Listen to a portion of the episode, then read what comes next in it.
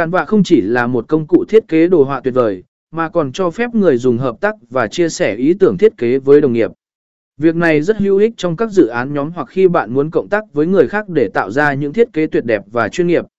Khi sử dụng cản vạ để làm việc nhóm, bạn có thể dễ dàng mời thành viên trong nhóm của mình vào dự án và cùng nhau làm việc trên cùng một thiết kế. Dưới đây là quy trình hợp tác và chia sẻ ý tưởng thiết kế trên Canva.